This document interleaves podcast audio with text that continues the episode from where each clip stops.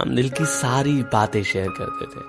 ऐसे सीक्रेट्स जो किसी को नहीं पता होने चाहिए, वो भी उसे पता थे उसकी पसंद, नापसंद, दोस्त, दुश्मन, सच, झूठ, हर एक चीज़ की खबर थी मुझे। ऐसा लगता था मानो हम एक दूसरे के लिए ही बने हो। उसकी खुशी में मैं मुस्कुरा दिया करता था, और उसके गाँव में रोना मुझे भी आ जाया करता था। घंटों पागलों की तरफ़ बातें करने के बाद। एक दूसरे को इतना समझ लेने के बाद, इतने खूबसूरत लम्हे साथ बिताने के बाद, जिस्म,